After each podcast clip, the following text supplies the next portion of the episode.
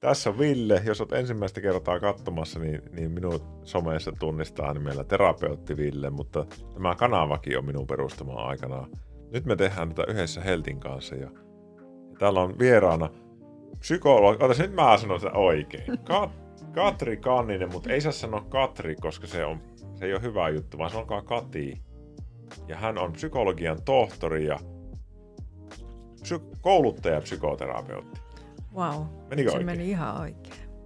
Tänään on siis aiheena sosiaalinen ahdistus. Jotkut ihmiset puhuu sosiaalisesta jännittämisestä, mutta me käytetään nyt termiä sosiaalinen ahdistus, koska se on ehkä semmoinen yleisempi termi. Ja, ja me Ka- Katin kanssa kummallekin se meille on tutumpi termi. Yritetään saada semmoinen hyvä setti kasaa ja meillä on hirveellä ja me tehtiin nyt vähän silleen päin myös chatin lisäksi mä kysyin tuolla Instagramissa vähän semmoisia pitempiä kysymyksiä, että me vähän niin kuin yritetään semmoisia laajempia kokonaisuuksia ottaa, niin kuin vähän semmoisia keissejä, niin kuin ammattilaiset aina puhuu case-työskentelystä. 85 prosenttia katsojista vastasi, että olen kokenut sosiaalista ahdistusta. Vi- 10 prosenttia vastasi, en ole varma. Ja Mm. vain 5 prosenttia vastasi, en. Joo, Eli se on ihan superyleistä. Mitä tarkoittaa sosiaalinen ahdistus? tämähän on jotain, mikä on, on normaalia ja minkä suurin osa ihmisistä tunnistaa. Mm. Ja ehkä, ehkä toiset voisivat sitten käyttää sitä sanaa, että jännittää. Kyllä. Et me ihmistähän ollaan niin kuin temperamentilta jo erilaisia ja toiset on kertakaan syntyy vaan hymykasvoillaan, mm. kun toisilla ryp, ryppy tuossa kolme ensimmäistä kuukautta ennen kuin se siliää laisinkaan. Et, et muistetaan koko aika, että tasan ei ole käynyt onnenlahjat silloin, kun ihmiset putkahtaa sieltä maailmaan. Et ihmiset on erilaisia temperamentiltaan. Toiset kokee paljon herkemmin isoja negatiivisia tunteita ja toiset taas on levollisempia ja kokee mm. enemmän positiivisia tunteita. Ja voi olla, että se on nyt tätä ryhmää, että 10 prosenttia vastasi, että ei ole kokenut. Mm. Ja tietysti näin terapeuttina on se huikeeta, koska en mä tietysti ole tavannut yhtään ihmistä elämässäni, enkä edes ystäväpiirissäni, joka ei olisi sanonut kokevansa Sama. jo, joskus jännitystä tai ahdistusta. Kyllä se on niin kuin jo, jokaisella ihmisellä jotenkin. Ky, kyllä mä uskon siihen, että on olemassa ihmisiä, jotka on jotenkin niin rakentunut sille, että ne ei ota mm. niitä paineita Kyllä. niistä sosi. Mutta mä luulen, että nämäkin ihmiset, jos laitetaan auditorioon puhumaan, niin siellä aika moni hyytyy niin sanotusti. Kyllä se on, kyllä se on tosi yleistä. Tuohon Tampereen areenalle Beyoncé lämpärin. Kyllä. Joku vielä kirjoitti, että sosiaalinen ahdistus on se olotila, joka on tuntemattomien keskellä selvinpäin. Joo, monille se liittyy just siihen tuntemattomiin ihmisiin tai ihmisiin, jotka jollain tavalla kokee, että on jotenkin hierarkisessa asemassa yläpuolella itseään. Ja yleensähän siihen liittyy se ajatus, että toinen jotenkin arvioi itseään, on jolla se arvioivan katseen alla, tai sitten että itse vertailee itseään muihin ja aina näyttäytyy jotenkin liian vähän jotain tai liian paljon jotain, että joku sellainen vääränlaisuuden kokemus ja tunne. Joo, ja siis ihan semmoisella niin oikein rautalankamallilla, niin, niin kuin sana tarkoittaa, että, että sulla ahdistaa sosiaalisissa tilanteissa. Varmaan niin kuin yleisin, varsinkin nuoremmille ihmisille on, mistä ne tavoittaa, se on, että koululuokan eteen meneminen. Mm. Et mun pitäisi pitää esitelmä. Kyllä se aika moni siinä kohtaa on silleen, että hitto tämä ahdistaa paljon tai, tai joku esiintyminen tai uuden ihmisen kohtaaminen. Ne on vähän erilaisia tilanteita. Mulla oli nuorempana se semmoinen ehkä semmoinen esiintyminen vähän se. Mutta ne on kyllä hävinnyt kovin tehokkaasti.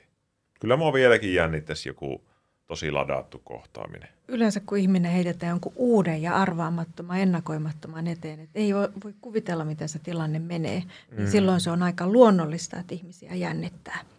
Ja sitten se on tietysti eri asia, että jos ihmisille ei ole kertynyt sellaista ahdistuneisuuden kuormaa, Mm. ja silloin hyvin herkästikin reagoi kovin moneen kirjaviinkin tilaisiin, ja siellä alkaa niin kuin yleistymään se ahdistus. Juu. Jos se niin kuin jotenkin hoitamattomana pääsee kasvamaan, mm. niin sitten on mahis, että se vaan leviää eri asioihin ja tulee sitä yleistä. Joo. Joku sanoi, että minä aina mietin, että mitähän nuo muut ajattelee minusta. Niin, toi on, toi on Onko niinku se siinä klassikko. ytimessä se kokemus, että Joo, kyllä mä mitä muuta, miten ne Mm. arvioi minua? Joo.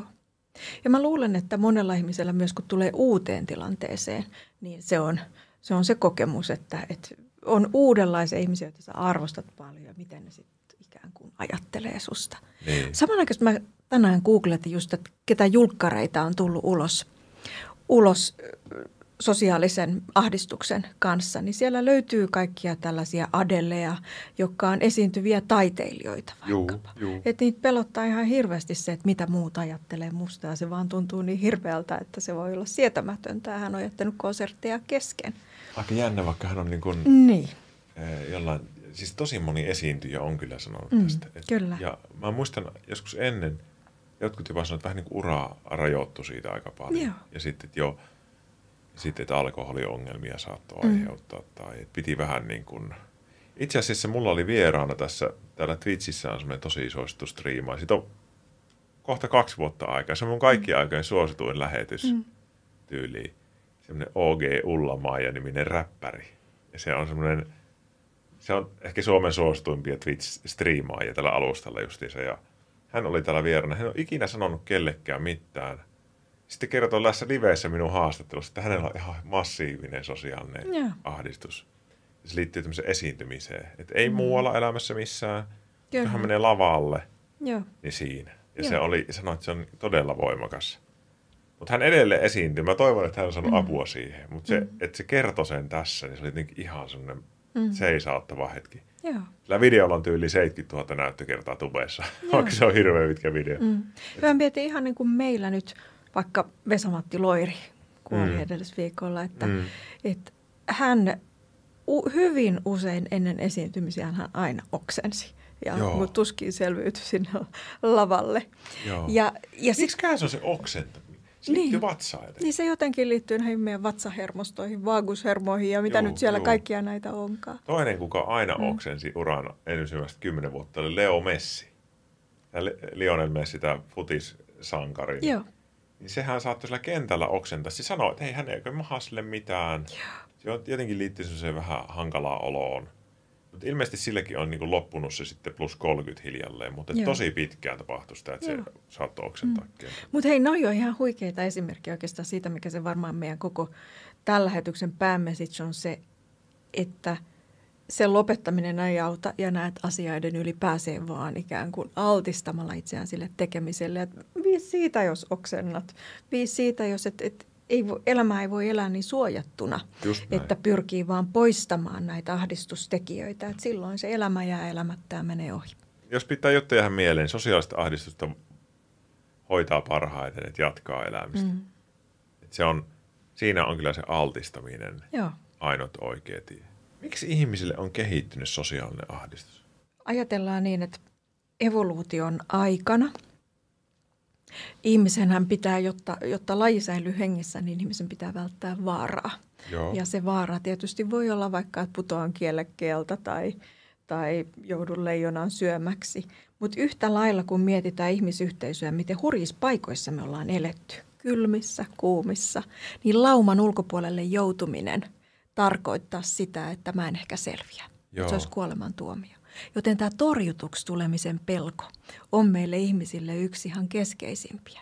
Joo. Ja se kipu, psyykkinen kipu, näkyy aivoissa samoilla alueilla kuin fyysinen kipu. Joten me ihminen skannataan, jos on sosiaalista jännitystä, ahdistusta, niin ihminen skannaa jatkuvasti sitä ympäristöä sille mahdollisuudelle, että mä tuun torjutuksi, mä en tule hyväksytyksi. Ja sittenhän se ahdistus on nimenomaan sitä, että mitä nyt toi ajattelee musta ja mitä se, mitä se, miten, se ajat, miten se näkee mut ja Joo. Miten se kuulee mut. Tämä on aika looginen selitys. Toi on tosi looginen selitys. Mm. Tämä on normaalia. Tämä on niin kuin Lauman kuuluu ulkopuolelle joutuminen. Mm. Mä mietin, siis monesti mietin näissä niin kuin ahdistuksen ja vaikka sosiaalisen jännittämisen alkuperiä, että, että nykyihmisille se on se haaste, että, että me saatetaan kokea tuo sama ilmiö, jos meillä ei ole Instagramissa seuraajia. Joo. Tai joku ei katso meidän tarinaa. Just niin. Niin se saattaa aiheuttaa saman ilmiön kuin aikanaan aiheutti se, Kyllä. että sä jouduit luolasta ulos Joo, ja sitten siellä leijonat jahtas sinua. joo. Et nykyihminen on vähän pulassa näiden ilmiöiden Mm. kanssa. Voisiko ajatella näinkin tylysti? Joo, ehdottomasti. Mielestäni aika hauska. Onko se sitten leijonan ruokaa tai kylmyyden Niin. uhri tai mua, mun päivityksestä ei tykätä. Mä monesti mietin nykyään, että se ei millään tavalla niin kuin vähennä mielenterveyden häiriöiden, mutta vähän niin kuin ihminen, ihmisen virittyneisyys on niin kuin tässä nykytulvassa niin kuin ongelmallinen. Ja Mm. siihen liittyen meillä on, kun mietitään, että miksi meillä on nyt niin hirveästi kaikkea. Mm. Me ollaan nyt eletty tyyliin kymmenen vuotta tämmöistä aikaa, missä kaikilla on somet Mm. tulilla koko ajan. Kyllä. Ja nyt vasta ehkä viime vuodet semmoista niin kuin tosi intensiivistä. Mm.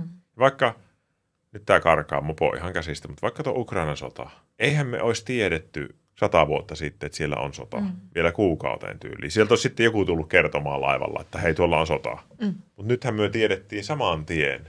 Kyllä. Ja se kaikki täyttyi siitä, kaikki someet täyttyi siitä, että me ollaan niin tosi herkillä näiden meidän reaktioiden kanssa. Saiko kukaan kiinni, mitä mä tarkoitin? En tiedä, koinko sosiaalista ahdistusta, mutta esim. normaali enempää ei pelota olla luokan edessä. Kuitenkin tuntuu, että kuormitun sosiaalisessa tilanteessa ja paljon ja analysoin tilannetta koko ajan. Se voi vaihdella. Se voi olla hyvin kapea se sosiaalisen ahdistuksen alue, että mikä jännittää. Mm. Mietitään jotain Oprah Winfreyä, jolla on se oma shownsa ja hirveästi käy ihmisiä. Häntä järjettää hirveästi joidenkin tiettyjen ihmisten kanssa puhuminen. Onko se joskus sanonut, mitä, mitä niissä on? Ei, mä en ole, tai ehkä on, mutta mä en ole, mä en Joo, ole päässyt niistä, niihin käsiksi. Mutta se voi olla tosi kapeeta. Ja et just, että jollekin se ei se luokan edessä, että silloin on todennäköistä, että se opettaja on ho- hoitanut ne hommat hyvin ja se on tullut varhaisesta lähtien ollaan päiväkodissa suurin piirtein oltu toisten edessä vuorotellen ja lausuttu runoja, kerrottu juttuja. Tämä on mennyt hienosti. Mutta sitten voi olla, että joku toinen tilanne onkin ollut sellainen, että herkässä hetkessä joku on nauranut siellä kaverin kanssa. Joo. Ja se on oikeasti tai ei oikeasti. Juu, juu. Ja siitä on jäänyt sellainen juttu, joka taas toiselle voi tuottaa sen kiusatuksi tulemisen kokemuksen. Ja silloin se on ikuisesti vähän herkkää se, vaikka se esiintyminen, muiden edessä puhuminen. Et jos on jostakin huomautettu joskus, ja se on niin kuin Mm. läpässyt sen sinun... Olen monesti miettinyt näitä kiusaamiskokemuksia, tai että joku pointtaa jonkun asia. Mm. Tässä oli just yksi toinen someterapeutti, eh, minusta teki tosi rohkean julkaisun tässä pari päivää sitten, että hänen ääntä oli kommentoitu, niin kuin, että miksi sulla on tuommoinen ääni. Sanoit, että se satutti häntä niin kuin tosi pahasti. Kyllä. Ja että hän ei haluaisi tämmöisiä niin kuin, ottaa vastaan somessa. Mutta ihan sama minkälainen ihminen mekin, Mm. vaikka me ollaan Just niin kuin, se. meidän mieltä on möyhennetty terapioissa moneen kertaan, niin tätä tehdään. Niin joku asia voi olla, että se just iskee meihin ja sitten tulee sellainen olo, että oh, nyt mua en, on hankalaa mennä Joo. tuonne. Eli joku tietty piirre. Kyllä. Sitten me herkistytään ajattelemaan sitä. Ja sitten taas todellisuus on, että sillä ei mitään väliä. Mm. Saatteko kiinni teidän omista piirteistä, mikä on se, mistä te herkistytte? Minkä tyyppinen juttu saattaisi saada sulle paha olon, tai minkä tyyppinen ihminen tai kommentti voisi loukata sinua? Ei ole pakko sanoa chattiin sitä, mä ymmärrän, se voi olla henkilökohtainen, mutta Ja joillain se on niin, että ei missään nimessä jännitä kotona mitään tai läheisiä, vaan sitten se on siellä töissä ja sitten taas toisella ihan tai päinvastoin töissä kaikki menee upeasti, mutta sitten tuntuu, että kotona ja sukulaisten kanssa vaikka vanhempien tapaaminen on aina sellaista, että autset, mitä sieltä nyt tulee. mm, Tai vaikka sukujuhlat on sellainen juu. paha juttu tai Hei, teillä on ihania kysymyksiä. Mä en ihan kaikkia voi ottaa. Mä otan yhden tästä vaikka. Onko se sosiaalista ahdistusta, jos pelottaa kirjoittaa tänne chattiin, vaikka on anonyymi nimi? Voi, koska edelleenhän me ollaan ikään kuin mielikuvissamme niiden ja oikeastikin näiden muiden ihmisten arvioivan katseen alla, että mitä ne ajattelee tästä, mitä mä kirjoitin. Vaietaanko se vai, vai jo- tunnistaako joku siitä itsensä vai nostaako Ville tämän kysymyksen nyt Mm. esiin ja, ja onko tämä nyt jotain sellaista, mikä ei ole oikeanlainen kysymys ja oikeanlainen kommentti. Mä mietin vielä, että siis kyllähän sosiaalinen ahdistus on ihan tutkimusten mukaan Suomessakin lisääntynyt tänä korona-aikana, erityisesti tytöillä. Joo. Et se, että ihminen ei joka päivä altistu ja joudu menemään kouluun ja tietyn epämukavuuskynnyksen ylittämistä joka päivä, niin sitten kun siltä saa olla suojassa vähän aikaa, niin sitten ne, mitkä on ennen tuntunut pieniltä asioilta, alkaa tuntua isoilta asioilta. Ja tämä on nyt ehkä se niin kuin vähän ollut se koronan kirouskin, Joo. että ihmiset, vaikka on ollut myös kivaa ja mukavaa, kun ei tarvitse raahautua töihin joka päivä, niin summa summarum näyttää kuitenkin siltä, että se on vähentänyt ja heikentänyt ihmisten hyvinvointia. Ja yksi, yksi iso juttu varmaan on siihen, että sosiaalisesti ihminen tarvitsee sen joka hetkisen, joka päiväisen tietyn altistuksen. Mm. Et, et Sitten kun sitä ei tuu, ihminen ei tule pakotetuksi siihen, niin se kynnys nousee ja se tuntuu uudenlaiselta ja jännittävältä. Vähän niin kuin uudestaan joutuisi sen eteen, minkä, minkä, minkä on jo aikaisemmin klaarannut. Tuo on muuten totta. Mm. Mulle tuli itsekin sellainen muistikuva, siis, siis kyllä se on noin, että jos sä teet jotain säännöllisesti, niin Joo. mä muistan, kun aloitti esimerkiksi tämä live-striimi-uran aikana, mm. niin joka aluksi ensimmäistä kymmenen kertaa vähän, vähän jännitti laittaa se Joo. päälle. Nyt se hävisi. Ja samoin silloin, kun mä alussa aloitin kouluttaa, niin varmaan niin kuin 10-20 ensimmäistä pitkääkin koulutusta ja päivään. Mä sain ihan tajuttomat päänsäryt, ihan mm-hmm. hirveät. Mun piti ottaa niin kuin aamulla ja buronat valmiiksi, kun mä tiesin, että se on niin jännittävää ja siellä on niin paljon arvioivia katseita mm-hmm. ja, ja sun, sun muuta, että, että sitten niihin tottuu. Tietynlainen röyhkeys poistaa sitä. Mm. Sä tavoitat sen. Mulla on ainakin sellainen vähän röyhkeä ajatus, että – nyt mä menen oikein niin kuin vähän korostan sitä, että mä mm. menen tämmöisenä villinä tänne. Mm. On, on vähän rennompi vielä kuin ne olettaa. Mm. Niin se on auttanut itteeni, mutta se on mm. vaan oma. Täällä puhutaan paljon jo kiusaamisesta. No heti voidaan mm. sanoa, että kiusaaminen, jos, Kat, jos Kati sanoo, että korona ja yksinolo kotona, etäopiskelu on varmana altistanut nuoria varsinkin. Ja varmaan yliopisto-opiskelijoita ihan samalla lailla. Kyllä. Itse mä tein semmoisen mä mainitsin sen, mä tein TikTokissa sellaisen kyselyn, kun korona oli kestänyt yli kaksi vuotta. Se oli niin kuin nyt alkuvuonna. Kun kaksi vuotta oli siitä hetkestä, kun se oli alkanut. Mä laitan TikTokissa sellaisen kyselyn, että kuinka moni haluaisi niin etä- tai lähikoulu. Mä oletin, että kaikki melkein vastaa, että lähikoulut. Mm. Mutta mut sinne mm. tulikin, että 52 prosenttia haluaa opiskella etänä. Joo. Siihen tuli varmaan 3000 vastausta. Joo. Mä olin vähän yllättynyt, mutta se olikin ne kommentit oli sitä, että mä oon jo tottunut tähän. Mm. Että oon jännittää mennä takaisin kouluun. Mm. Tai se oli jo vaikeaa. Joo, kyllä. Jatkettaisiko noista myyteistä? Joo. Sosiaaliseen ahdistukseen liittyviä myyttejä. Eikö yksi ihan klassikko ole, että ihmiset itsekin voi, voi sanota helposti, että sosiaalista ahdistunut se, se niin kuin viihtyy parhaiten yksin. Se on yleinen mm. myytti. Onko Joo. se totta? No kun se ei ole totta. Ihan tutkimuksessa on sitten todettu, että nämä sosiaalisesti ahdistuneet, onnellisimmillaan he on silloin, kun he on läheisessä ihmissuhteessa ja tapaa toista. Okei, okay, myth mm. boosted. Joo. Eli oikeasti niin kuin hyvää tekeekin tämmöinen. Joo, kyllä. Et me ollaan aika yksinkertaisia nisäkkäitä. Katsotaan nyt noita koiranpentuja, kissanpoituja. Kyllä ne niin tykkää olla yhteydessä. Ihminen etenkin, meillä on kehittynyt kieli, meillä on eleet, meillä on läheisyyden tarve. Tiedetään kaikki meidän hormonit, virittyy Kyllä. muista ihmisistä ja yhteydestä. Kannattaa niin kuin ehkä stressaamattomatta kuitenkin liikaa, niin jos tulee mahdollisuuksia mennä ihmisten mm. luon, niin mennä, jos on tätä Joo. ahdistuneisuutta. Onko muita tämmöisiä myyttejä? No yhtä me oikeastaan käsiteltiin, mutta se varmaan, että oot se luulo, että, että nämä menestyneet ihmiset tai julkisuuden ihmiset ei ole sosiaalisesti ahdistuneita. Mutta se me, hei, me, me aloitettiin ihan sieltä, me romutettiin se heti alkuunsa, että ihmiset tosi kivasti tekee ulostuloja. Ja just mun mielestä tuli kivasti noissa kommenteissakin esiin, että, että voi olla, että se on tosi kapealla alueella Joo. se ahdistus. Joo. No sitten yksi myytti, mikä ei ole myytti edes, mutta se, äsken mä menin sinne, mä unohin sen matkalla, niin koulukiusaaminen kyllä aiheuttaa sosiaalista ahdistusta tosi paljon. Mm. Psykoterapia, yksilöterapiassa on kyllä huomannut, että, yeah. että tosi monella on taustalla jonkinlaista. Jos on, jos, varsinkin jos on tosi niin kuin vaikea mm. sosiaalinen ahdistus, siis semmoinen, että se oikeasti rajoittaa elämää. Koska niitä keissejä joskus tulee terapia, missä se ihminen ei oikein pysty niin kuin mitään tekemään. Mm. Että se kyllä menee joskus käymään vaikka yliopistolla tai koulussa, mutta se on niin kuin jatkuvaa semmoista ahdistuneisuutta mm. ja et siinä on kyllä suora yhteys, mikä on niin kuin mm. jotenkin to, tosi paljon esille. Ei kaikilla ole, mutta tosi monella on jonkunlainen kiusaamiskokemus. Mm. Joillekin on aika rankkakin.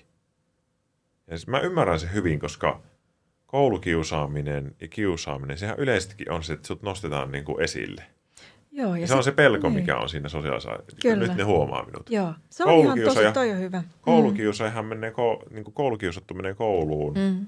niin sinne tulee heti ne kiusaajat ja ne huomaa sen. Joo. Ja sitten ne on silleen, että hei, siellä sä oot. Mä luulen, että se tapahtuu myös niin monella tasolla. Että yksi siitä on, että se tapahtuu just siinä aikana, kun identiteetti muodostuu. Kyllä. ja sulle tulee helposti sellainen identiteetti, että mä oon se arvoton. Kyllä. Tai se alempiarvoinen meidän tässä asteen kanalassa. Juu. Ja sitten toinen ehkä haastava on, että, että sä et päästä koskaan pakoon. Se on siellä joka päivä nämä kiusaajat. Ja se aiheuttaa sen, että sä oot ihan niin kuin kehollisesti virittäytynyt Juu. koko aika siihen, että uhkaan.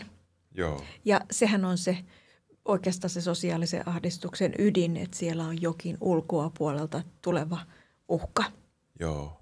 Ja mä ajattelen, että on tärkeää pikkusen tehdä ehkä tässä sellaista erottelua, että sosiaalinen ahdistus ei ole harmitonta, mutta jännitys on kyllä harmitonta. Joo. Ja sellainen pieni ahdistus, sellainen normi virittäytyminen, pelkääminen, Mm. mm. jännitys, se on normia.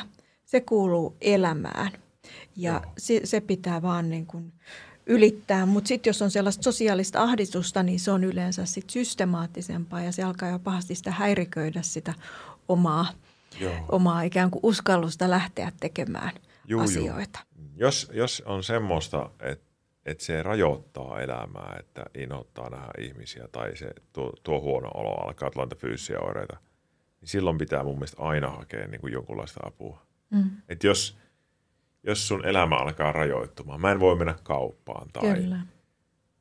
tai mä, en, mä en viiti hakea tuonne ammattikorkeeseen, mihin mä haluaisin, mm. koska siellä on niitä harjoitteita. Jotain tämmöistä. Mm. kannattaa aina hakea niin kuin siihen jotain apua. Joo. Koska tämä on varmaan, Tai sitten puhu kavereiden kanssa tai jossain keskustelufoorumissa ja saada tsemppiä sille, Kyllä. että en jää yksin, mä en anna periksi tälle. Tämä ei voi, kuka mun elämässä määrää? Joo. Minä vai tämä pelko? joo, Ja silloin, jos se pelko pääsee määräämään, tämä ahdistus pääsee määrään sen tahdin, niin silloin tarvitsee hakea apua. Mutta muuten mä luulen, että ihmistä löytyy aika niin kuin kunnon sinnikkyyttä ja sitkeyttä. juu. Että se, että mä puhun kaverille, mä puhun vanhemmille, mä jaan mielipiteitäni jossain vertaisymmärryssä, mä saan tsemppiä, niin ihmiset pystyy kyllä tekemään itsekin tällaisia joskus, kun se ei ole liian voimakas tekemään näitä päätöksiä, että hei, että mä en anna periksi ja nyt mä teen sitä ja tätä ja tätä ja, joo. ja mä niin kuin en jää kotiin. Ville ja Katri, onko teitä kiusattu koulussa? Minua ainakin silleen niin kuin, ei, ei hirveästi, mutta kyllä mä muistan muutamia. Se oli sitä aikaa mm. vielä, kun koulussa oli hirveästi tappeluita. Mm. Mulla oli muutaman kerran semmoinen keissi, että, että nyt jos tuut kouluun, niin sitten pitää tapella. Joo. Ja sitten se oli mulle tosi ahdistavaa, mä muistan se ikuisesti. Mä, ja sitten mun yksi ihana luokkakaveri tyttö teki silleen, että se käveli kouluun rehtorille ja sanoi heti kun koulu alkoi, että Ville, Ville uhattaa tälle. Sitten rehtori kutsui minut ja sen toisen pojan ja sanoi, että, että tota, no niin pojat, että se loppui tähän nyt. Sitten me oltiin silleen, että okei, jo pakko oli käteellä. Öö, onhan, on sitä nyt jonkunlaista ollut, mutta ei ole semmoista, että olisin hirveästi kokenut. Mm. Mutta mä kyllä heti tavoitan, mikä minun sosiaalinen ahdistus oli nuorena. Pituus. Mm. Nythän se aikuisena on niin kuin mageita olla kaksimetrinen, mutta arvaappa ysiluokalla, kun oot mm. semmoinen hujopi, niin sä erotut koko ajan. Mm. Se oli mulle niin kuin semmoinen Mm. ahdistuksen paikka, mutta Joo. miten sinä? Mä oon syntynyt 69, eli mä oon käynyt koulun 70-luvulla alakoulu. Mm. Silloin se asenne kiusaamiseen oli sellainen, että ei saa kannella. Joo, se oli ihan erilainen. Jo koulussa siihen ei kauheasti puututtu, siihen kiusaamiseen, joten se kukki kyllä siellä aika laveasti.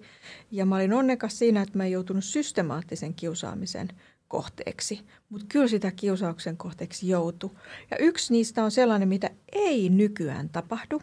Mulla on kolme lasta, eikä mun mielestä heidän koulussaan ollenkaan. Olisi esimerkiksi se, mitä nykyään kampanjoidaan miityylasta vastaan, että oli ihan normia, että sellaista niin kuin seksuaalissävytteistä kiusaamista tapahtui koulussa. Joo, Ja sen uhka oli koko aika ja sua koko aika käpälöitiin.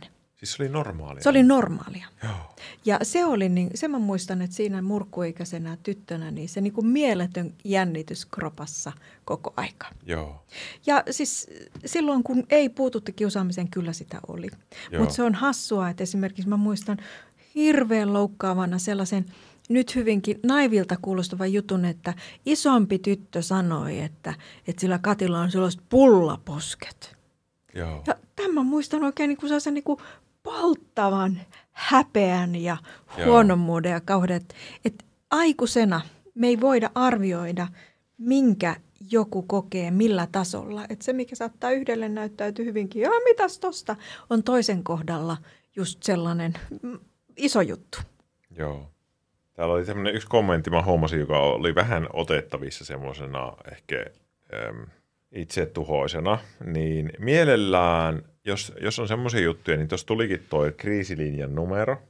Sinne voi ottaa yhteyttä tai voi ottaa yhteyttä ihan 112. Mutta yritetään pitää tämä chatti semmoisena, että sinne ei tulisi sitä hirveästi, koska se, jos joku sanoo sen tonne ja se jatkuu, niin sitten me ei oikein puhuta mistään muusta enää. Eli me ei voi tässä antaa niin kuin kriisiapua. Tuosta mä otankin sen aiheen kiinni, että ahdistus tarttuu ja mennään peilisoluihin. No niin, peilisolut. Mm. Eli se on, se on aika niin kuin jännää, miten paljon se, että jo heti siinä alussa, kun ihmiset kuvaili niitä fysiologisia tuntemuksia ja näitä muuta ja seuraatte toistenne kommentteja, niin, niin kuinka moni saa kiinni siitä, että se tuntuu omassa kehossa. Et kun mä kuuntelin teidän kommentteja, niin ne alkoi heti virittäytyä mahassa ja Kyllä. kurkussa ja rinnassa. Että on ihan uskomaton taito, mikä meillä ihmisillä on. Että vahvat tunteet ja hyvin pienemmäkin, ihan nälkä, ihastus, ilo, kaikki falski hymy, kaikki virittää meitä. Joo. Ja, ja tämä todella tarkoittaa sitä, että jos elää, me saatiin aika paljon kysymyksiä Instassa just tällaisesta, että esimerkiksi että läheisellä Kyllä. on sosiaalista ahdistusta ja miten voin auttaa. Kyllä. Niin mä halusin nyt tarjota myötätuntoa myös, myös kaikille, joiden läheiset kamppailee sosiaalisen ahdistuksen kanssa, että, että me ikään kuin aina vaikututaan siitä, miten meidän läheiset ihmiset voi ja ahdistus ja masennus, ne kaikki tarttuu. Kyllä. Mutta meidän aivot on jännä sellainen simulaattori, joka niin kuin tiedostamatta ja ponnistelematta seuraa jatkuvasti muiden eleitä ja ilmeitä ja liikkeitä ja katseita. Ja me tunni- tunnistetaan niitä toisen aikomuksia. Mm. Ja näissäkin sitten on ne temperamenttierot, että miten ihmiset näistä vaikuttuu. Tu- Miten sä, kun oot terapeuttinen, niin, niin onko sulla joskus silleen, että tulee, tulee niin kuin liikaa? Onko helpottunut uran myötä? On ehdottomasti helpottunut uran, Joo. uran myötä, mutta Joo. siihen tarvitsee tosi paljon sitä niin kuin, tätä pohdiskelevaa puolta, että on sellainen analyytto, analyysi kone, joka on koko aika siellä käynnissä ja pohtii vähän, että mitä tässä on tapahtumassa ja sitten pystyy vähän ottamaan siihen mentaalisesti etäisyyttä. Juu, juu, kyllä. Et me ollaan se aikaisemminkin Villen kanssa puhuttu sitä, että kun mullakin on tällainen ourasormus Joo. ja vähän tsekkaa sitä, mitä se itse, itsessä tapahtuu, että usein siinä on, että kun asiakkaalla on isokin hätä, niin silloin huomaa, että se vastareaktio on ihan mieletön ali, alaspäin virittäytyminen, jotta kannattelee Joo, sitä joo. toista.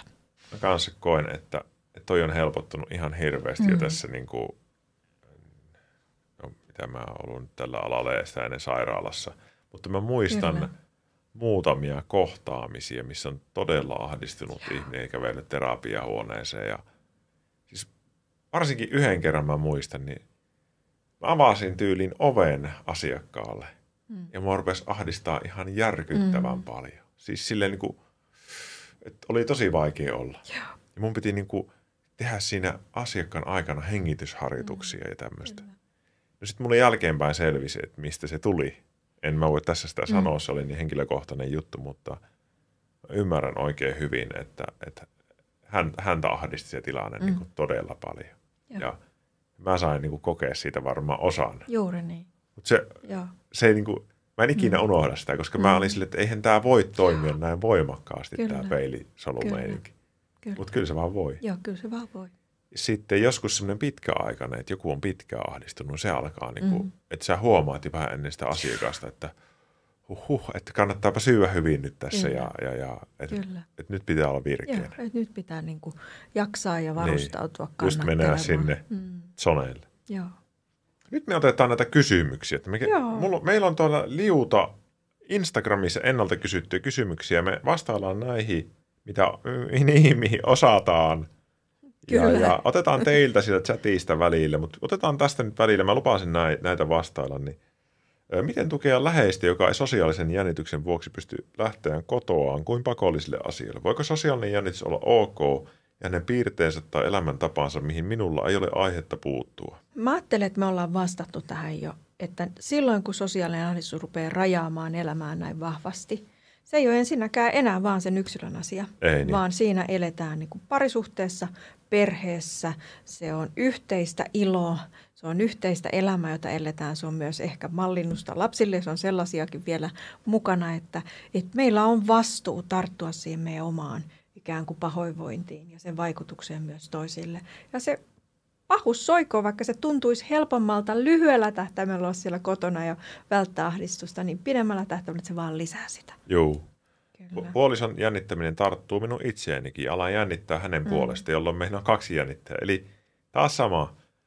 Joo. Tärkein on se muistaa, että passiivisuus pahentaa ja mm. aktiivisuus parantaa. Eli nämä mm. tilanteet, missä, että miten voin auttaa. Hei, lähdetäänkö yhdessä nyt sinne. Ratina ostoskeskukseen, mm. kun se on meille hankalaa. Toi on, toi on tosi hyvä. Sitten ehkä tässä mä haluaisin ottaa nyt sellaisen pienen parisuhde hetken. Ota, ota, ota parisuhde hetken. Koska sekä yli että alireagointi on pahasta. Kaikessa on se balanssi. Eli ylireagoinnilla mä tarkoitan sitä, että, että antaa itsensä aina ahdistua uudelleen ja uudelleen. Ja sitten elämässä tulee yhtä helvettiä tosi raskasta, kun tietää, että työpäivän tai koulupäivän jälkeen siellä on se ahdistus. Joo. Ja sehän ei, eihän, sehän ei niin kuin palvele ketään. Mutta niin. ei myöskään sellainen, että toi on sun juttu, toi on ihan sun juttu, toi sä hoidat ton ja mä pidän hauskaa kavereiden kanssa elän omaa elämääni. Että ei sekään ole parisuhdetta. Että niin. parisuhteessa kun eletään, niin me ollaan sitouduttu siihen, että mä näen, että sä kärsit. Mä ymmärrän, että sä kärsit. Mm. Mä, mä elän sen mukana. Voinko mä auttaa? Mä oon täällä sua varten mm. olemassa. Ja sitten totta kai sellainen terveellinen etäisyydenotto, että jos se menee sairauteen asti, niin. että silloin, silloin sä tarvitset muutakin apua, että mä en jaksa sua yksin kannatella, muuten mä voin itse tosi huonosti. Kyllä. Että se ei ole reilu mua kohtaan, että tämä kaikki on muu varassa.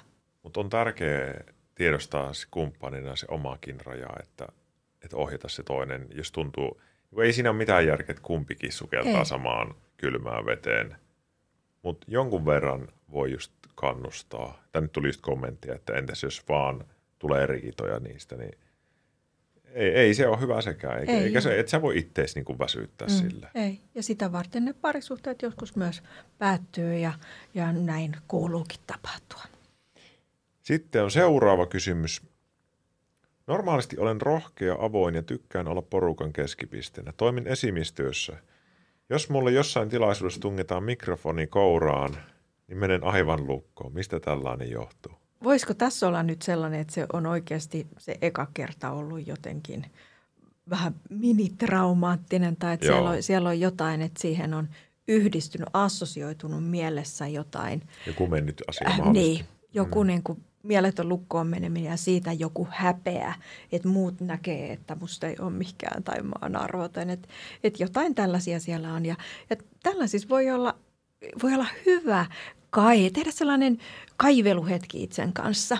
Joo. Että minä kaivelen mielellisyvyyksistä, pyrit ta- tavoittamaan vaikka kotona, että, että mikä tämä tilanne oli, miltä musta tuntui nyt, kun tänään töissä tämä tapahtui, ouch, mitä siinä tapahtui, pystyykö mä liuuttaa omaa mieltä sinne jonnekin menneisyyteen. Mm-hmm. Aa, mä tavoitan, että 15 V se oli näin, no, nyt mä menen kauemmaksi, totta puhe, 10 V, se oli se bändin esiintyminen mikä se onkaan. Mutta se ideana, että pyritään liuuttamaan mielessä niihin varaisempiin, samanlaisia fiiliksiä. Sitten vähän niin kuin kieriskelemään siellä. Niin kuin vaikka niin kuin 50 minuuttia kieriskellä siitä, voi miten mua raukkaa, kun mä jouduin silloin tällaiseen tilanteeseen ja miten vaikea se oli. Ja sitten loppu. Sitten se on rajattu Joo. se kieriskelle, tämä on niin kuin ohitettu. Eli tälleen ajatellaan, että että on varsinaisesti työstänyt jonkun asian. Joo. Parantavassa merkityksessä on pyrkinyt ikään kuin tarjoamaan itselle sitä kuuntelun kokemusta ja sitä kuulluksi tullut kohde, kohdatuksi tulemista. Että se voi olla joskus ystävä, joka sitä tarjoaa, tai se voi olla itse, joko tarjoaa sitä itselle tai toiselle. Just näin. Tuo oli, tuo oli hyvä tuo harjoite, että missä mm. iässä aloin kärsiä tästä. Mm sä et välttämättä ikinä löyä sitä vastausta, mutta voi olla, että se aiheuttaa tämmöisen mieleyhtymään johonkin mm. asiaan tiedostamattomasti, eli sä et edes kerkeä ajatella sitä millään, että hei, otan mikin käteen ja vuonna 80 otin mikin käteen ja silloin oksensin. Ei tälle, mm. vaan että se mielessä sillä sisällä se niin nopeita tapahtuu, pum, tämä on huono tilanne. Mm.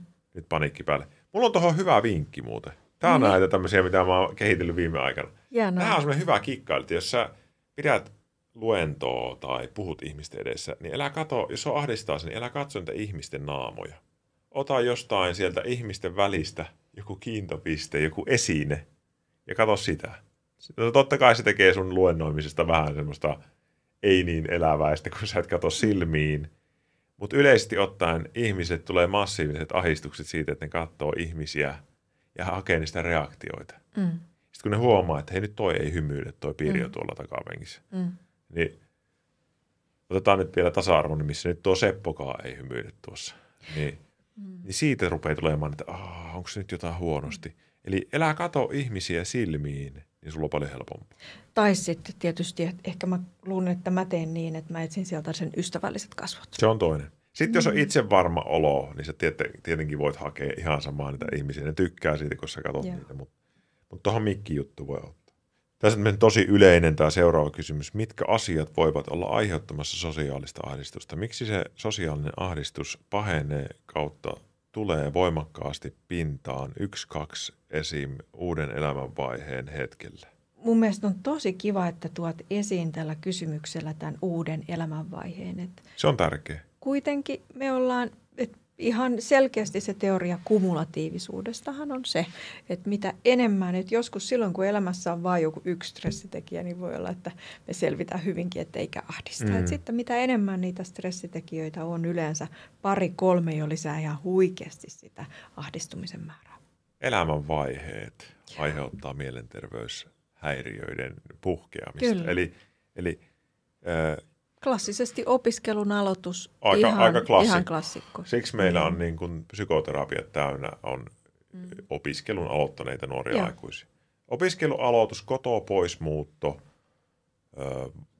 vanhemman sairastuminen, ero parisuhteessa. Nämä on niitä hetkiä, missä ihminen niin kuin psyykkisesti... Kyllä. Muutto ro- toiselle paikkakunnalle. Ja sitten hirveän moni kysyy, että hei, miksi mulla ei ollut sosiaalista ahdistusta äh, vaikka 22-vuotiaana, mutta nyt mulla on ja mä oon 25. Tai ei ollut 17 tai 18-vuotiaana. Sitten just näin. Mm. Se on ehkä yleisempi, siellä kotona ollessa. Joo, Siihen, näin. sitäkin on niin kuin tällä alalla tosi paljon mietitty, että missä se johtuu.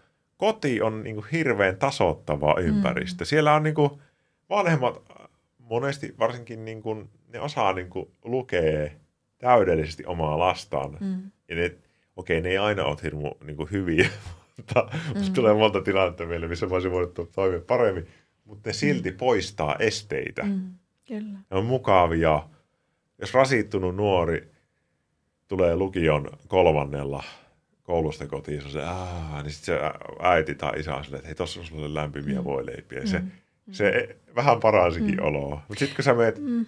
Siellä yliopiston ekalla luokalla sinne kämpälle ja saat ihan vähän rikki ja väsynyt ja sitten pitääkin itse tehdä kaikki vaikka ei olisi edes kotona ollut niin hirveän hyvät suhteet, voi olla, että suoraan sanoit oli aika kalseet ja huonot, niin, niin se koti paikkana voi olla se tasottava. Että voi olla että se oma sänky, ne, ne tuoksut, mitkä meidän kodissa on. Että näihin ikään kuin assosioituu sellainen rauha ja vakaus. Joo, joo, just. Ai että, hyvä. Mm. Tuo oli niin tärkeä. Napatkaa tuoteen mukaan tästä illasta. Ne on Katin klassikkoja. Hei, kun raju sosiaalinen jännitys liittyy enimmäkseen voinnin huononemisvaiheeseen, mm, hänellä on mm. vaikea masennus mm. ja ahdistuneisuushäiriö. Onko parempi antaa jännitykselle periksi vai yrittää taistella vastaan? Muuten on hyvät sosiaaliset taidot omaava introvertti ja mm. tykkään ihmisistä. Tämä Olen tätä miettinyt usein. Kysymys. Joo. Näitä samoja pohdintoja kuin ylipäätään näiden sairauksien kanssa. Eli miten erottaa sen, että hyväksyy sairautensa ja niiden tuomat hankaluudet elämässä – mutta ei samalla heitä hanskoja tiskiin ja luovuta. Hyväksymisessä ja luovuttamisessa on ero. Todella haastava, ihan loistava kysymys. Kiitos tästä. Ja se niin kuin sun viimeinen lause, että hyväksymisessä ja luovuttamisessa on ero. Hirveän paljon mä oon omien asiakkaiden kuin omien lasten kanssa pohtinut tätä, että kuinka paljon antaa periksi sille ahdistukselle ja kuinka paljon taistella sitä vastaan. Mä itsekin huomannut, että kun töissä oli, oli, oli sellainen tosi intensiivinen periodi, niin mussa nosti sellainen sosiaalinen tai ahdistus ylipäätänsä päätään. Ja mietin silloin ihan omallakin kohdalla, että no, mikäs tässä nyt se on? Mun resepti mun perheessä ja mun asiakkaille on se, että sille annetaan periksi vaan rajallisesti tai työske, työstömerkityksessä. Eli silloin, jos mä haluan kieriskellä siinä ahdistuksessa ja niin, että mä saan siitä kiinni, saadakseni, ymmärtääkseni enemmän, niin kuin, minkälaisia ne mun vahingolliset ajatukset on, Joo. niin silloin siinä voi rullalla, kieriskellä, mutta rajatusti please. Sen takia sen jälkeen ylös sängystä, suihkuun, puhtaat vaatteet, ruokaa. Tämä yleensä jo muuttaa aika paljon. Ja sitten mun perus, perusneuvo sellaisen vähän niin kuin pienempään ahdistukseen, että sille ei kauheasti anneta valtaa.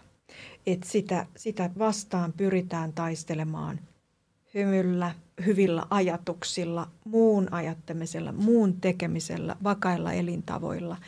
Et siinä on kuitenkin se tietty riski, että kun, kun antaa näille paljon ikään kuin valtaa, niin ne rupeaa ottamaan valtaa. Mm. Mitä sä ajattelet?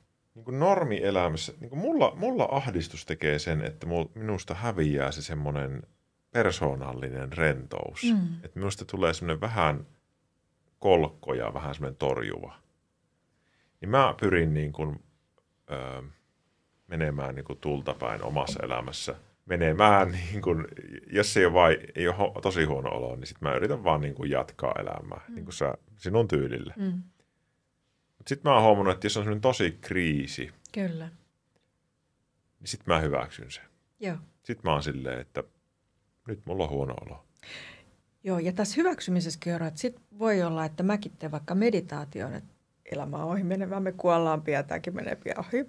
Niin. Ja totta puheen tämä auttaa. Mutta jos mulla on sellainen akuutimpi kriisi, että joku asia tai joku ihmissuhde oikeasti harmittaa, niin mä voin tehdä vaikka tuolityöskentely itteni kanssa. Et mä laitan kaksi tuolia, niin kuin mä pistäisin tähän eteen mm. nyt yhden tuolin ja sitten mä niin kuin joko räyhään tai puhun itselleni tai jollekin toiselle, puhun suuni puhtaaksi, vaihdan vaikka tuolia, sanon sieltä jotain. Mä ikään kuin työstään sitä hommaa läpi se vaatii energiaa ihan oikeasti, että jaksaa tehdä tällaiset Joo. työskentelyt. Se on niin kuin, niin kuin terapiassa kävisi. Se vaatii energiaa. Mutta sillä on yleensä hyvä lopputulos. Sitten se menee menneisyyteen. Sitten se menee niin kuin työstettyä. Joo. Eli tässä, niin, tässä niin kuin vellominen on huonoa. Vellomisen pitää aina olla rajallista. Mutta jos haluaa mennä tuutapain ja työstää, se on yleensä hyvää. Joo. Ja sitten on eri asiat, on ne asiat, joille ei voi tehdä mitään ja työstäminen ei auta mitään, niin sitten pitää vaan olla sillä, että niin kuin hienosti tässä kysymyksessä oli, että hyväksymisessä ja luovuttamisessa on vissi ero. Mä tiedän, että on ihmisiä, kenellä on niin, kuin niin massiivinen ahdistus, mm-hmm. että ähm, siihen tarvitaan niin kuin toista auttamaan. Kyllä. Ja silloin on pakko mennä niin kuin ammattilaisen juttu sille. Mutta tämmöisessä normielämässä, mm-hmm. niin kyllä se kannattaa olla aktiivinen. Sitten jos tulee tosi hankala olo, niin voi antaa itselleen niin kuin hetken aikaa niin kuin levätä sen mm. kanssa mm. ja kokea sitä. Sitten jotkut ihmiset sanoo, että, että jos sen hyväksyy se ahdistuksen, se helpottaa. Mm. Mutta joskus ne on niin massiivisia, että, että silloin on lääkitys tarpeen tai muunlaiset aivosimulaation menetelmät. Kyllä. Ja nykyään on aivan mahtavaa, että me löydetään erilaisia keinoja, mitkä ei ole pelkästään puheen varassa. Puheen varassa tehtävä terapia on kuitenkin rajallista Oo. myös. On, on. Et joskus se ahdistus on niin massiivista, että siihen oikeasti vaan tarvitsee sen turvallisen kannatteleva yhteyden, jos siitä löytyy kotoa, se löytyy itse ulkopuolelta, se löytyy ehkä joskus sairaalasta. Kyllä. Me ollaan kumpikin tehty työtä Oo. myös tällaisissa paikoissa ja se on ihanaa, että on tällaisia paikkoja, missä voi olla turvassa. Tuo oli hyvä puheenvuoro, mulla ei mitään lisättävää. Kun tapaan ystäväni, lähes poikkeuksetta aluksi koen ahdistuksen tunnetta, tekisi mieli poistua. Jotenkin koen olevani vääränlainen TMS. Olen oppinut hengittelemään ja muistuttamaan itseäni, että tunne menee ohi ja 80 prosenttia mm. ajasta se menee ohi ja nautin ajasta. Huippuystävä joukko onkin. Muutoin olen helposti sosiaalisesti ahdistuva. Mikä neuvoksi? Ihana, tällaisia, tällaisia on ei edes niin paljon asiakkaissa. Tämä on niin kuin ystäväpiiriä, tämä on Ystäväpiiri, elämää. niin. Joo, että näin se on, että täällä on, nyt mä vähän mäppään teille. Eli se menee näin, että täällä on sellainen arvioiva katse. Juu. Täällä on sitten se kokemus, että mä oon vääränlainen. Ja se arvioiva katsehan ei todellisuuden ole siellä ystävän silmissä, vaikka ne sillä hetkellä siellä tuntuu olevan, vaan se on siellä omissa, omissa silmissä. Ja silloin, silloin niin kun hengittely on hyvä juttu, mutta sitten se toinen voisi olla, että miettiä sitä, että, että se vääränlainen, että työstää tällaista vääristynyttä uskomusta omasta itsestä. Että mm. se on Mm. vääränlainen. Sä oot niinku oikeanlainen. Niin. Ja tai sitten sulla on huono päivä ja sä oot silti oikeanlainen, et on vääränlainen, vaikka olisitkin sinä päivänä tylsä tai hiljainen, sä et ole silti vääränlainen. Mm. Et, et silloin tarvitsee tehdä tätä ikään kuin sitä ei-arvostelevaa puhetta suhteessa omaa itseensä. Tällaisia me ollaan me ihmiset. Niin ollaan. Mm. Löytyisikö ajatuksia uskonnon vaikutuksesta jännityksen, ahdistuksen, häpeän taustalla? Mm. Kristinuskon perusajatus, ihminen on syntinen, Väl- sitten jotain siinä on lisää. Monella, monelle uskonoppeja opetetaan ihan elämän alkutaipaleilla, eikä ole vapaaehtoista saada näitä oppeja osakseen. Herkkä aihe uskovaiset ei välttämättä tykkää tästä kritiikistä. Törmääkö tähän terapeuttina? Minä haluan vastata tuohon. Kyllä törmää jonkun verran. Eli kyllä se niin on, että ja mä en halua nyt kritisoida uskontoja millään tavalla. Että uskonnot on monelle tosi tärkeä juttu ja, ja, ja se on niin kuin osalla ihmistä tosi iso juttu sitä psyykkistä elämää, mutta, mutta kyllähän siinä on semmoinen sävy, varsinkin jos on tämmöinen tiukempi se yhteisö, se uskonnollinen yhteisö, että se perustuu paljolti semmoisen häpeään ja syyllistymiseen se niissä joissakin. Ja se aiheuttaa kyllä ihmisille jonkun verran niin kuin näitä, näitä ongelmia.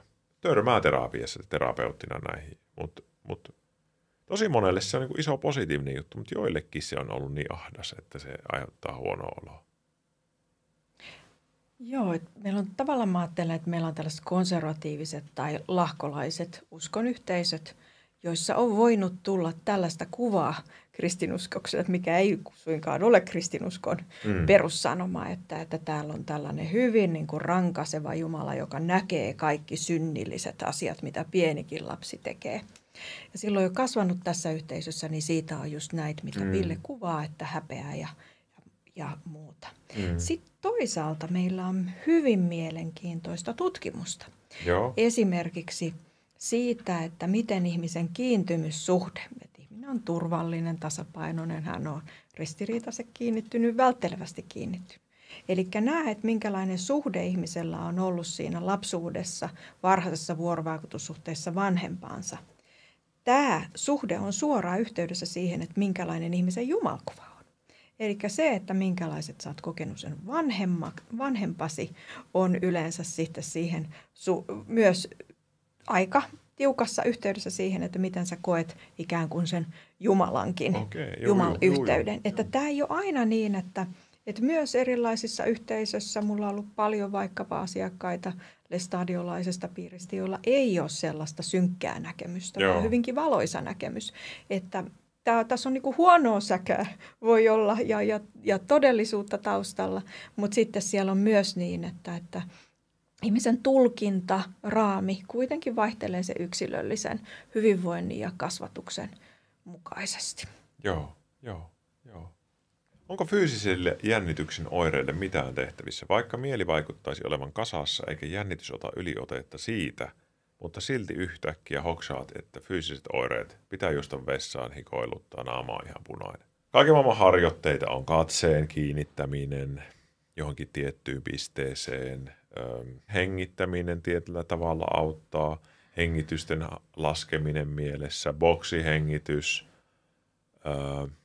nämä on muuten kaikki, mistä mä oon tehnyt jo videoita. Niin. Sitten on esim. kielen asentoon keskittyminen toimii ihan älyttömän hyvin. Mulle ihan ylläri oli se, jos sä keskityt sun kielen, miten sun kieli on tuossa kitalaissa ja onko se laattana vai onko se kielen kärki tuolla hampaiden takana, niin se poistaa. No onko se joku, että sen pitäisi olla käyränä tai Siihen on erilaisia. Okei. Tää- Se juttu on se, että sä keskityt siihen. Just, että se keskittyminen Joo. Ylipäätänsä. Vähän tällaisia maadottumisen keinoja. Ma- maadottumiskeinoja, Mm. mm. juu, ja ne kaikki niin Aiku poistaa. ihana, Eli, joo. eli on niitä tosi mm. Mm. paljon. Pistä noin kaikki mieleen. Niistä on TikTokia ainakin terapeuttiville tilille ja joitakin on tuolla Wilfel-tilille kanssa. On tehtävissä. Ja sitten tässä ehkä vähän, hu- tässä kysymyksessä sanot, että jännitys ei ota mielestä yliotetta. Mutta nyt meidän pitää, er- ei, ei me voi erottaa, että se ei olisi mieltä. Mm. Eli nämä on niin Kyllä. tätä yhteyttä. Kyllä. Ja nämä ahdistuksen fyysiset oireet on myös tietyllä tavalla, mä en lähtisi edes erottelemaan Mm. mm. hirveästi enää Mm. nykyään. Vatsa, mieli, Mm. iho. Mm. Punastuminen itse asiassa liittyy Mm. tähän aiheeseen tosi lähelle. Mm. Punastuminen on joillakin niin kuin herkkää ja se saattaa Mm. aiheuttaa semmoista jo nuoraan semmoista sosiaalista, ah mä punastuin. Hei, saanko mä kertoa yhden Kerro, asiakasesimerkin? Mä muistan, kun oli tällainen, tällainen nuori nainen, jolla oli tosi paljon somaattisia oireita. Ja kun hän tuli terapiaan, niin hänellä ei ollut mitään tällaisia. Tämä ei ollut mun, tämä on ollut mun työnohjaama. E- Ei ollut minkäänlaista oikeastaan psyykkistä kärsimystä, mutta tuli niiden somaattisten oireiden kanssa. Mm. Lopputulos, somaattiset oireet katosi ja psyykkinen kärsimys kasvoi. Että, että tämä on just tämä, että, että jos ihminen myös, myös somatisoinnilla sillä, että ihmisellä voi olla valtavasti somaattisia oireita, Mm. pitää poissa niitä mielen, siso, mielen sisältöjä. Että ihminen kyllä voi pyrkiä splittaamaan tätä kehoa ja mieltä. Hirveän usein käy muuten terapiassa silleen, että kun ihminen tulee vaikka, että, että mulla on hirveästi kipuja käsissä vaikka ranteissa tai, tai joku paikka, mm. niska on hirveän kipeä jo monta vuotta. Sitten me pidetään sitä terapiaa ja tehdään vaikka vuosi. Mm. Sitten mä kysyn siltä ihmiseltä tyyliin, onko sulla vielä kipuja? Ei muuten ole enää. Se niin tajuaa siinä hetkessä, että sivutuotteena Mm. kertaakaan keskustelematta kivuista, niin ne on hävinnyt. Mm. Että ne on niin psyykkinen kokemus. Ehkä Ville, mä voisin tulla sulle terapiaan, kun mulla on kyllä hirveän paljon selkäkipuja. Onko? On. Niistä just selkäkivuista suurin osa. Niin. Sun pitäisi lukea. Oletko lukenut John Sarnoa? En oo. Sun pitää Mitä? panna mulle, sun pitää panna mulle heti se. Amerikkalainen kirurgi, joka rupesi leikkimään psykoanalyytikkoa, mm. niin teki kirjan Healing Back Pain. Mä kävin muuten sellaisella, sellaisella lääkärillä, joka mun selkää vähän jotenkin käsitteli ja sitten hän kertoi, että, että hän on parantanut valtavasti kaiken näköisiä mummoja, joilla on ollut sata historiaa. Että kun hän vaan pänä kätes, kun ne saa sitä traumasta kiinni ja puhuu siitä, niin se paranee. Joo, mutta hei, Healing Back Pain. No niin, joo. John E. Sarno. No niin. Se on semmoinen kirja, että siis se on ihan uskomaton. Vuosien koulukiusaamisen takia minulle diagnosoitiin ahdistuneisuushäiriö. Kun ahdistuskohtaus tulee ja negatiiviset ajatukset alkaa pyöriä kehää, niin mikä on paras tapa päästä siitä tilanteesta pois? Kerro, kerrotteko jonkun esimerkin, mitä voisi kokeilla? Mutta eikö näissä ollut nyt, Ville, mitä sä sanoit, että mistä sä oot tehnyt näitä? Juu. Näitä Mä voisin vaikka tähän, mm. tähän videolle sanoa yhden. Siis tää on tosi yllättävää. Tää on mun suosituin TikTok ikinä tyyli kahdessa viikossa. Mä en itsekään uskonut tähän, mutta jos sä pistät sun silmät niinku ihan paikalle, eli sun pitää käytännössä katsoa, että on tosi pientä pistettä, ja keskittyä siihen, että sun silmät ei liiku yhtään, Mm. niin sä et pysty ajattelemaan mitään. Siinä on aika hyvä kikko. Joo, ja tähän on jännä, että tähän menee lähelle klassista meditaatiota, Kyllä. esimerkiksi sitä, että tuijotetaan ää, kynttilän liekkiä. Juu. Ja se jotenkin liittyy semmoisiin, myös, mä sain, joku mun katsoja oli joku aivoneurokirurgi, joku No niin. neurotyyppi. Joo. Se sanoi, että se liittyy aivohermojen toimintaankin, Joo. että, että jos ihminen ei liikuta silmiä, Mm, niin se jotenkin se muisti, muistojen hakeminen vaikeutuu. jännä. Ja sitten me tiedetään toisaalta EMDR-terapia, Liikuttaa jossa silmiä. liikutetaan silmiä, sillä Tulee työstetään sitten niitä traumoja just. Eli siinä on joku. Mm. Toinen kysymys vielä anonyyminä. Miten selvitä koko päivä töistä ahdistuneisuushäiriön kanssa? Jos kokee stressiä siitä, että selviytyykö työtehtävistä tai jos pelkää esim. negatiivista palautetta, kannattaisiko esimiehelle kertoa?